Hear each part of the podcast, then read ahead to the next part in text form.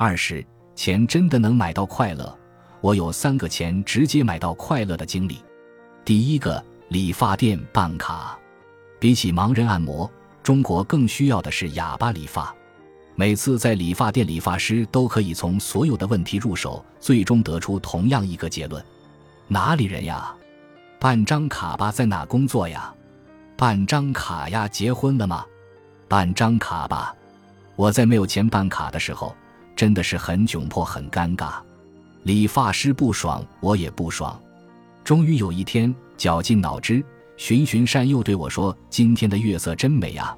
办张卡吧的时候。”一条短信通知我：“同学，你的奖学金已入账。”当时我血脉奔张，扭头就跟理发师说：“哥，你别说了，我办一张三千的卡，你安静理发就行。”然后在理发师祥和的微笑中，我安静的度过了理发时光。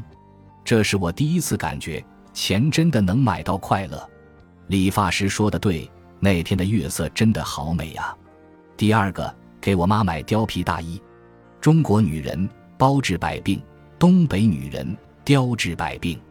我妈作为典型的东北女人，一直以来对貂皮有着谜一样的崇拜。小时候，我爸给我妈买过一个貂皮，她超级开心。当然，那时候我不开心，因为我着急买玩具，说好了逛两天玩具店，结果是逛了两天貂皮店和半个小时玩具店。后来我的稿费到手了，就想着给我妈买点啥。买啥呢？买个貂。待我妈买貂的时候，看着她开心的样子，我眼泪当时就下来了。说真的，我认为这是我二十多年第一次乌鸦反哺直接尽孝。我妈不仅是开心貂皮，更重要的是儿子挣钱给买的，让我妈那么开心，我很快乐。这是我第二次感觉钱真的能买到快乐。那天如此开心。以至于我都忘了给自己买玩具了。第三个，毕业租房子，在我即将离开学校到校外工作的时候，看上一个不错的房子，跟房东聊。房东温暖地问：“小伙子，你一个月工资多少呀？”我说：“一个月 N 千。”房东立刻冷言冷语说：“别聊了，你租不起，我一个月 W W N 千。”然后直接让我离开。市场经济这点好，时间就是金钱，你不值钱，人家都没有任何跟你花心思的想法。至于你的理想、情怀、信念，在很多社会现实面前如此不堪一击。房东不在乎你，房东只在乎房租。面对房东的冷言冷语，我微笑说：“阿姨，我们去链家那签合同吧，我今天支付完毕，K，K 等于十二 W。”房东马上流露出了孩童般纯真灿烂的微笑，当时的我感觉超爽，我很开心自己有一些能力，并且在力所能及范围内，不至于让步于生活而背弃理想。我也感觉很幸运，当理想险些被生活压垮的时候，我还能用才华维护我的尊严。这是我第三次感觉钱能够买到快乐，在付房租的路上。我跟和蔼的房东大妈欢欣地聊了一路人生理想和诗词歌赋，她的笑容好灿烂。回忆起来，小时候看的心灵鸡汤是这么说的：“金钱买不到快乐。”以及这句话有个加强版：“金钱能买到食物，却买不到好胃口；金钱能买到药品，却买不到健康；金钱能买到社交，却买不到友谊；金钱能买到仆人，却买不到忠诚。”金钱能获得享乐，却无法得到幸福与安宁。然而，我长大后慢慢发现，金钱真的能买到快乐。当你看着盘子里的剩饭没胃口的时候，金钱买得到你想吃的麻辣小龙虾，让你的胃口大开；当亲人疾病缠身的时候，金钱能买到最好的医疗服务和珍贵药物，让亲人免于更多病痛；当你觉得自己没有朋友，灵魂孤独的时候。金钱能够让你穿梭于世界各地，美景与不同的人交朋友。当你觉得你的手下蠢蠢欲动，想造反的时候，你可以雇佣最棒的律师为你设计出无懈可击的合同，让他背叛成本极高，以至于忠心不二。当你身死浮沉于打拼的流浪街头的时候，金钱能够让你拥有温暖的房子、栖身，让你有可以安放躯体的沙发。说金钱买不来快乐的，一般是两种人。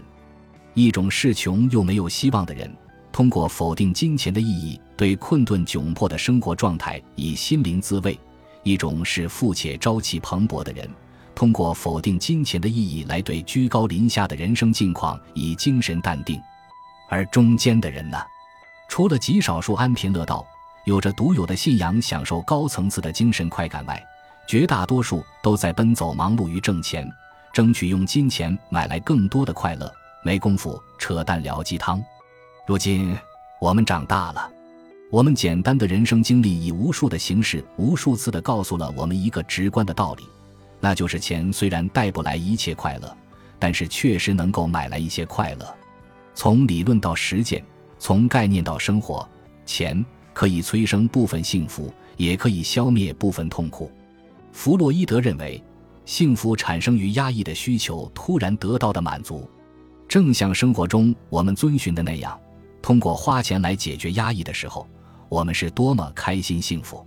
小时候零花钱买来的渴望已久的动画贴纸，长大后花钱买到了自己倾慕已久的偶像演唱会门票，省吃俭用两个月工资奖励自己每次逛街必看的一个包包，通过多年努力为自己和爱人购买了一间属于两个人的房子。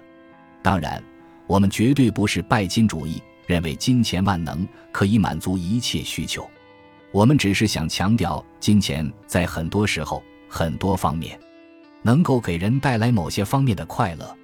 我不否认，金钱带来的快乐大多数是相对来说浅层次的低级快乐。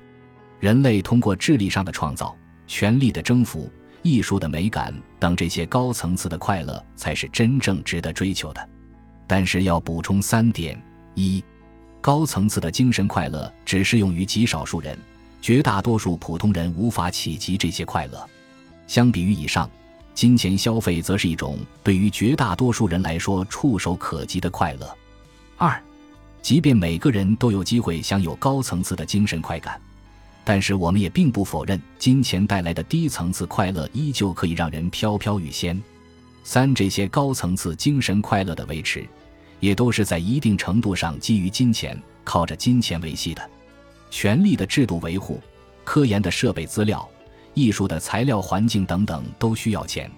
弗洛伊德还认为，缓解苦难的方式有三种：分散注意力、替代性满足、麻醉物质。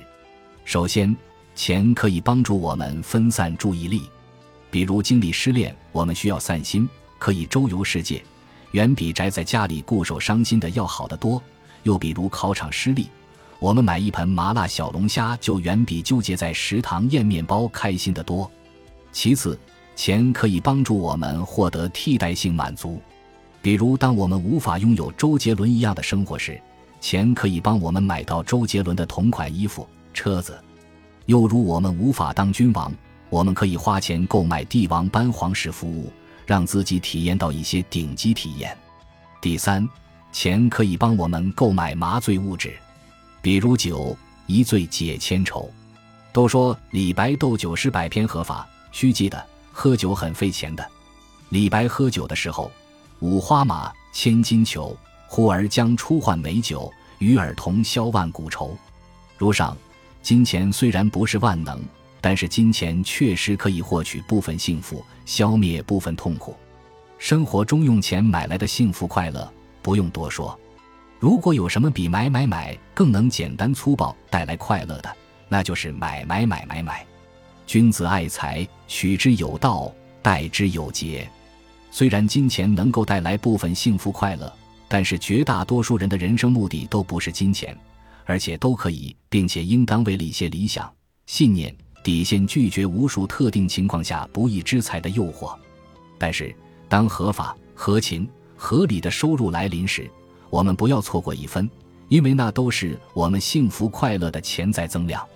以及，人最怕的就是缺乏方向感，没有方向感就会颓废、懈怠、堕落、退化乃至平庸。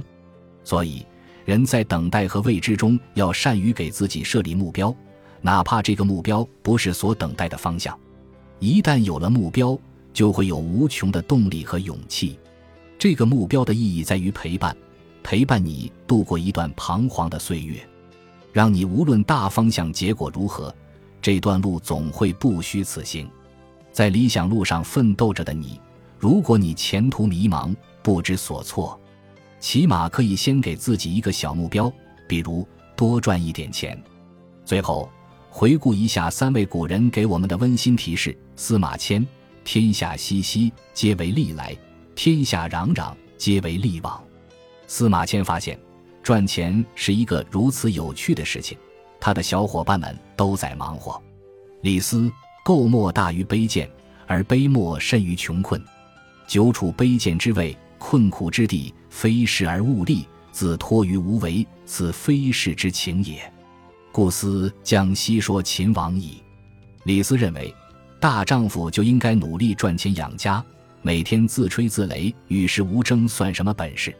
孔子。邦有道，贫且贱焉，耻也。孔子嘱咐：不好好赚钱，真的是对不起祖国，对不起社会。